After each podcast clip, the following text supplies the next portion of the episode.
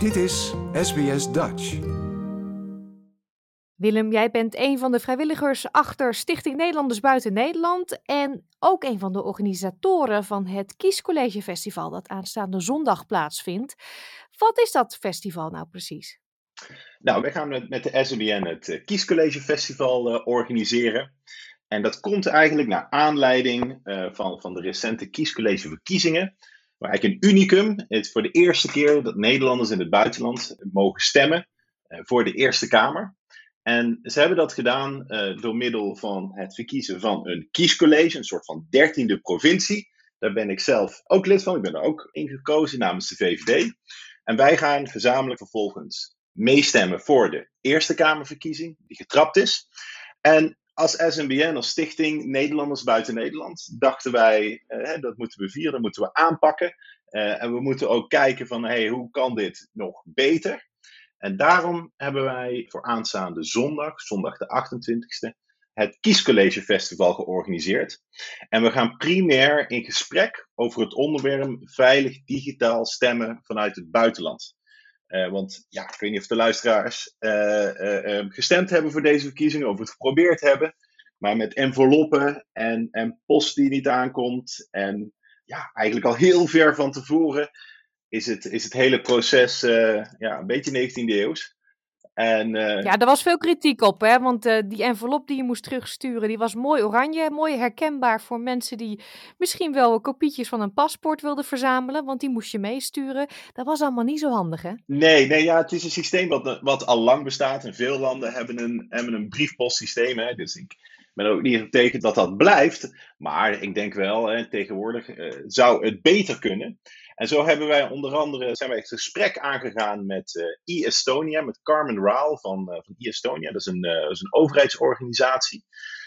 Want in Estonië en Estland stemt 60% van de mensen digitaal. Die hebben hun hele overheidswezen als het ware gedigitaliseerd. En 99,9% met uitzondering van een scheiding kan je alles online regelen. Waaronder dus stemmen. Toen dachten we, ja, dat is interessant. Daar moeten we van leren. En in Frankrijk hebben ze pas geleden voor de presidentsverkiezingen hebben ze online gestemd.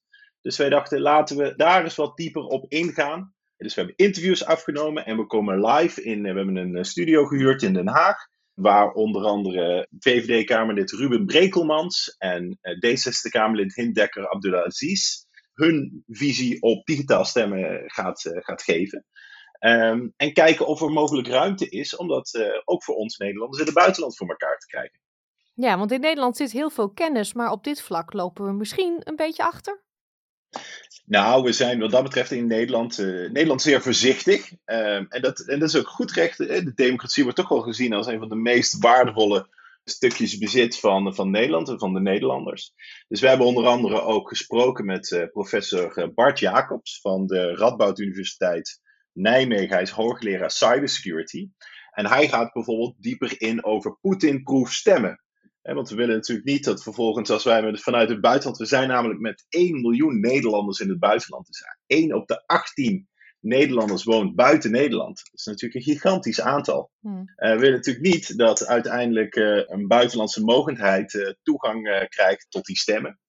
Maar ja, aan de andere kant willen we ook alweer de balans dat mensen überhaupt gaan stemmen.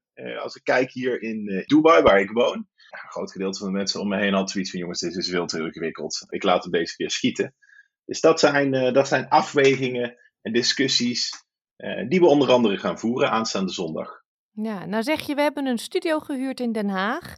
Niet iedereen kan daarheen, maar het is ook online. Klopt. Het wordt op Zoom uitgezonden. We hebben het zo in proberen te richten dat er zowel voor mensen in Australië als Europa en de Verenigde Staten... de tijden enigszins goed werken. Dus we hebben een voorprogramma gemaakt tussen 1 en 2 uur Nederlandse tijd. Met een aantal interviews die we opgenomen hebben. Vervolgens om 2 uur Nederlandse tijd gaan we live. Dan zijn de live discussies, dan zijn de interviews. We hebben ook een cabaret optreden met Greg Shapiro. Hij is een Nederlands-Amerikaanse stand-up comedian. En dan vervolgens hebben we na het live gedeelte, wat omstreeks 4 uur sluit, hebben we weer een vooropgenomen gedeelte. En dat is dan voor de mensen die in de Verenigde Staten wonen. Dus ja, bij jullie begint het voorprogramma om 9 uur Melbourne tijd. En het hoofdprogramma of het live gedeelte om 10:00. 10:00 s'avonds Melbourne-tijd, zondag de 28e. Ja, dat is te doen. Westkust is dat dus vanaf 7:00 s'avonds en het live gedeelte om 8:00. Nou zie ik nog iets anders op het programma staan. Wat heel veel mensen natuurlijk aanspreekt. Update dubbele nationaliteit. Klopt. Binnen de SNBN het hoofdonderdeel, het hoofdonderwerp waar heel veel Nederlanders in het buitenland tegenaan lopen, is de problematiek rondom de dubbele nationaliteit en de issues die dat met zich meebrengt.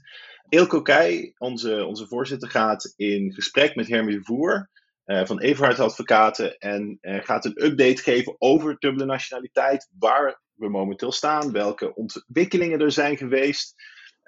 Ongeveer een half jaar geleden is er ook een webinar over geweest vanuit de SNBN. En hier komt meer een bredere update over dit onderwerp. En zo proberen we verschillende items in dit festival te pakken. Ja, dat klinkt reuze interessant. Volgens mij heel informatief. Aanmelden is wel even belangrijk, hè, want je wil die link ontvangen. We zullen de link op onze website zetten, www.sbs.com.au/Dutch. Ik dank je wel en ik wens je heel veel succes voor zondag, Willem. Ja, dat gaat zeker lukken. Ik kijk ernaar uit. Like, deel, geef je reactie. Volg SBS Dutch op Facebook.